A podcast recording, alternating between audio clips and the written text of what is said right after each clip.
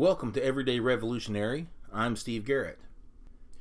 Today we'll be talking about direction, or maybe destination, at least ending up where you want to be. My granddad used to say, if you don't know where you're going, any road will do. Anyone can, and most do, complain without action. An everyday revolutionary is a person of action. Complaining or hoping for the best is not a strategy for change. For every change or action you wish to make, you need to have a clear and concise plan on how to achieve it. This will require understanding the rules of the game so you can play both within them and outside of them if need be. It requires patience and more patience, and just when you think you've waited long enough, a little more patience.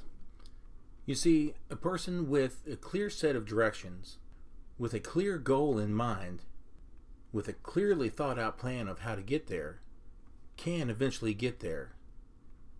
The person who wakes up in a new world every day has to struggle all the more due to his lack of planning. Let's say you have a project in mind, improving the parks in your neighborhood. Put your plan together Decide what that means. Decide what that looks like. Put together a few ideas on what it takes to get there.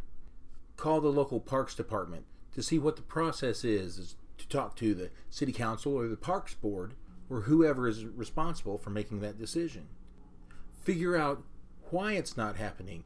Figure out how it can happen and be ready to cooperate or ready to fight if need be for your goal. I've seen the majority of folks want to sit in their living room and complain, type out a few terse sentences on Facebook to whomever, certainly not anyone that can make a difference. This is a recipe to get everything you've already had. It's the antithesis of being an everyday revolutionary. A little planning goes a long way. Put some thought into what it is that you want, put some thought into how you expect to get there, and work that plan, I believe you'll find it's the road to success.